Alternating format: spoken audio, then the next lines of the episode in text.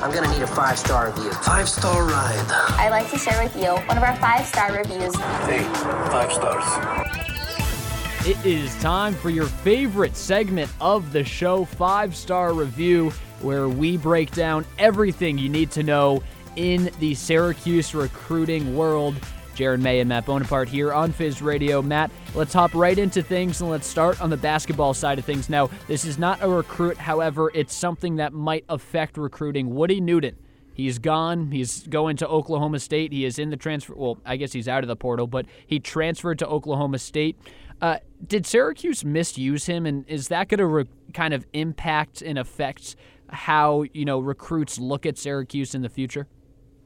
Well, here's the thing about the Woody Newton case is we saw him a lot early in the year, and then after that COVID pause they took, we didn't see him basically at all.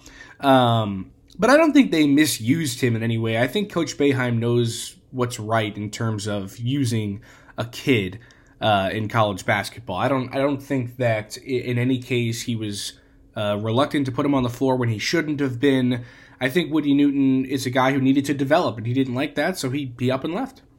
Yeah, I, I don't think it's a bad. I, I, I will agree. It's plain and simple. I do not think they misused him. Uh, I really do believe the narrative that was kind of told um, that he lost a step during his COVID pause. And I think, and I might be wrong here, so I don't want to speculate, but I think he may have actually had COVID. I think he was one of the ones that did. Um, no idea.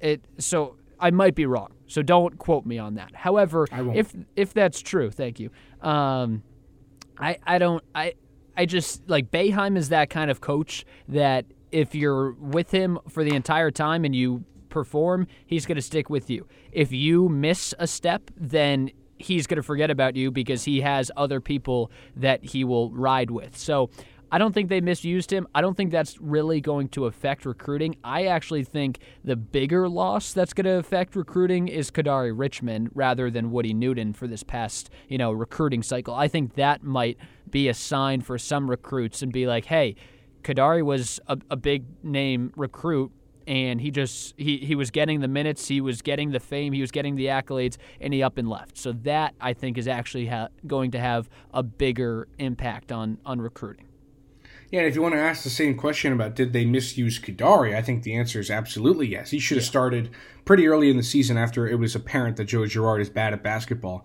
Um, yeah, Kadari should have started, and, and, that's, I mean, I, I can't blame him at all whatsoever for leaving. I hope he's very successful at Seton Hall.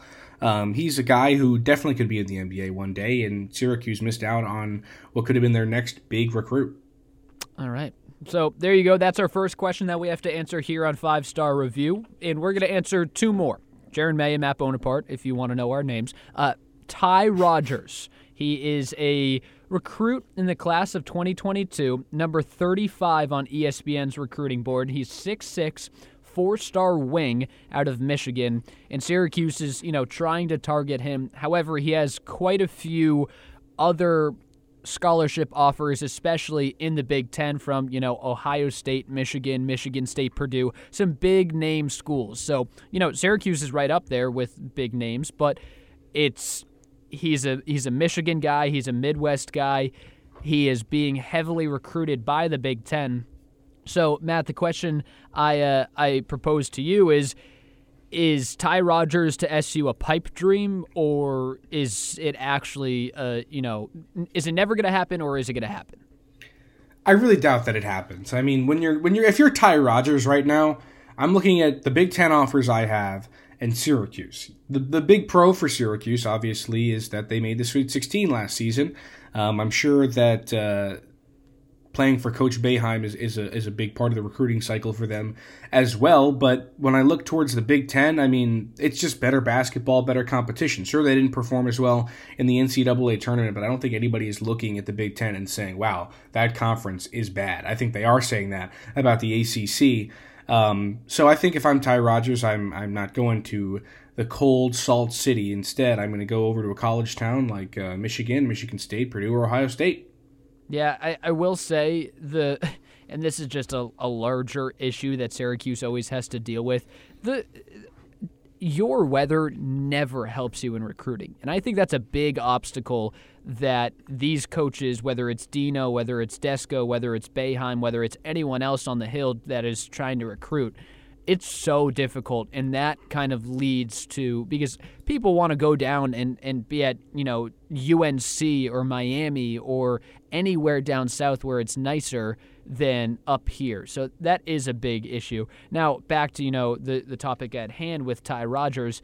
Um, I don't see, and specifically, I don't see him coming here. I think it is, you know, a pipe dream that's not going to happen because Syracuse already has Kamari Lands uh, coming in in the class of 2022, and the Orange are targeting quite a few other wings specifically that, you know, I could see Ty Rodgers say, saying, hey, like, why would I go if you already have lands uh, and you already are specifically, you know, Justin Taylor might come, uh, Jan Farrell might might, might come, uh, Jarace Walker, you know, he's he doesn't play the exact same position, but he's still someone that would take up time from Rodgers. So I think he has better offers from schools that he could actually play at. Is the issue with you know looking at Syracuse in his sweepstakes? Yeah, I don't think he'll be a member of the Syracuse Orange. All right, so there is Ty Rodgers. Last question here on Five Star Review with Jaren May and Matt Bonaparte. Did the NFL draft help SU recruiting? Matt, your thoughts? I think you have to say yes. I mean, sure. I mean, guys got drafted, and I think players want to go play for a team where guys get drafted because at the end of the day, that's what you want to do if you're playing college football. You want to go play in the NFL. So, or at least that's probably the case for most guys. Um, I think absolutely it helps. I mean, Trill Williams didn't get drafted, but he's playing for the NFL team, and, and same with Nolan Cooney. And then you did have the two DBs get drafted. I think it definitely helps your recruiting when it comes to defensive backs, especially because you have this young core of defensive backs who's been great for uh, last season. So I think absolutely it helps. Yeah, I I'll agree because this pairing was, you know, of, of Cisco and, and Melifonwu getting drafted both in the third round. That's the best draft for Syracuse since I, I would go back to 2013 when Justin Pugh went in the first round, Ryan Nassib went in the fourth, Shamarko Thomas also went in the fourth. Uh, you haven't had a lot of players get drafted, period, since then.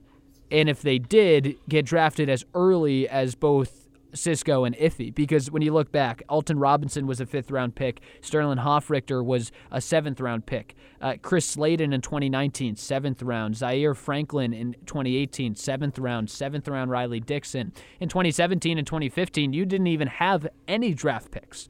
So this year specifically, I think it helps a lot because it kind of shows hey, we might not have been able to produce as much of as much talent back then, but we are starting to turn the page with Robinson, with Melifonwu, with Cisco, and then the other two guys that this year specifically went undrafted. So I think it helps. I don't think it's you know it's not going to hurt recruiting, but I do think it kind of shows recruits we can develop your talent and get you to the league, which is ultimately the goal for you know all of these players.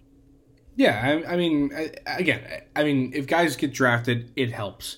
Um, obviously, they weren't the first pick overall, but they're in the NFL, and I think that's what everybody's after. It also just keeps you even with the other, you know, ACC teams or any team really because the ACC had a fantastic draft. A lot of talent from this conference went to the NFL, uh, and you know you have to battle them for a lot of these recruits. So to say, hey, we can still develop just as the other schools can, that helps a lot. So there you go. That is five star review. We're going to hit one last break. After it, we'll get to your fictional fizz and fizz feedback. Don't go anywhere. This is Fizz Radio.